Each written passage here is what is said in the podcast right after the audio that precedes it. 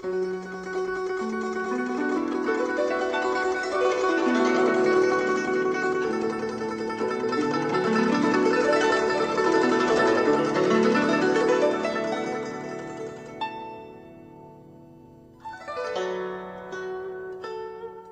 視祭時期の時間になりました。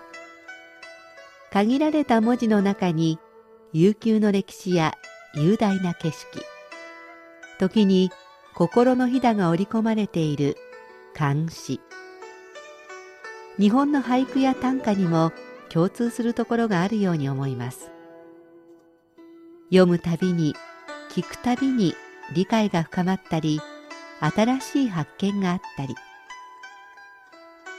そんな監視の世界を旅してみましょう。ご案内は私高橋恵子。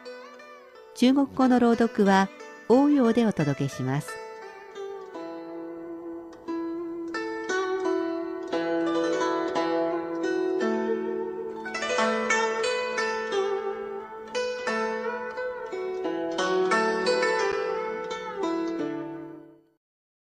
今日は春の彼岸の入り。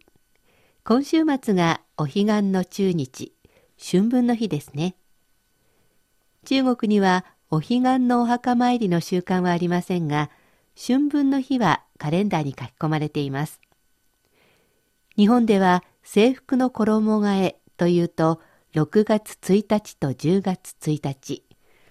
こちらではそのような決まりは特にないようですが、自然界は春分の日を前に今がまさに衣替えの時を迎えています。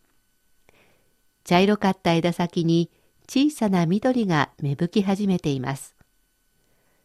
色のなかった植え込みに黄色く小さな芸春花が満開になりました。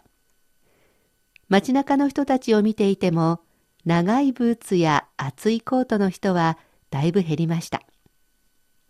でもこちらでは春には厚着、秋には薄着といって寒さが終わる春でも油断しないで厚着をして寒さに向かう秋には用心してできるだけ薄着でという意味の言葉があります。私などは3月の声を聞くともうセーターなんて着ていられない。ブーツもやめとばかりに伊達の薄着をしてしまい朝晩などは思わずくしゃみをしたり、鼻が少しズルズルしたり。そういえば、私が風邪をひくのは、だいたい冬ではなく、春先のこの時期です。豪に行っては豪に従え。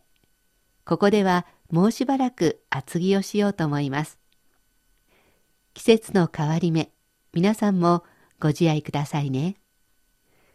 さて、今日は前頭詩に収められている医療女子の歌を紹介します。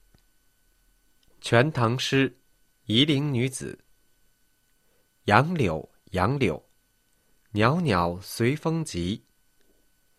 西楼美人春梦中，翠帘斜卷千条入。医療女子歌。楊柳、楊柳、上々として風に従って急に。聖老の美人春夢のうち水蓮斜めに巻けば戦場いる。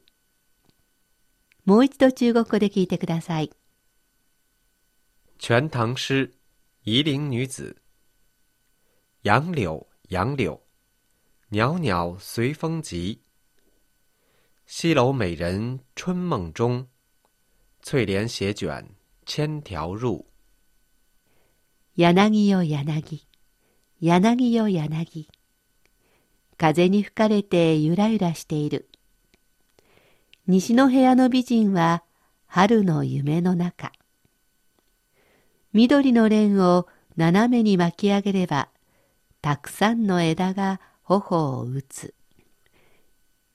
作者、医療女子は、唐の時代の遊女ではないかと言われています。出身や生没年は不明です。秦の時代の後期帝の勅命によって編集された前頭詩には、48,904種の作品が収められています。作者は皇帝から無名の人、さらには千人、鬼神にも及ぶ2204名。今日紹介した作品、医療女子の歌は、鬼神、鬼の神と書く鬼神の部に入っています。ある男が医療、今の湖北省義昌市の空き家に泊まったところ、美女が現れ、4人の仲間と一緒に酒を飲み、歌を歌い、宴を楽しんだそうです。その宴が終わった後には、数本の翡翠のかんざしが残っていたという。まさに春の夢のような話の限界録が元ではないかと言われています。紹介した作品は、のんびりゆったりしている春、物追い春の様子が目に浮かぶわかりやすい詩だと思います。頭の柳よ柳。発音は同じですが、漢字の異なる二つの柳が出てきます。まず、陽気比の陽の字の柳。これは猫柳のようなしだれない柳。次の奇変にうと書く柳はしだれる大木の柳を指すようです。ではおしまいにもう一度聞いてください。全唐诗，夷陵女子。杨柳，杨柳，袅袅随风急。西楼美人春梦中，翠帘斜卷千条入。医療女子歌。陽流陽流上々として風に従って急に。清老の美人春夢のうち。睡蓮斜めに巻けば戦場いる。柳よ柳柳よ柳。風に吹かれてゆらゆらしてる。西の部屋の美人は春の夢の中。緑の蓮を斜めに巻き上げればたくさんの枝が頬を打つ。監視祭時期、今日は前頭詩に収められている医療女子の歌を紹介しました。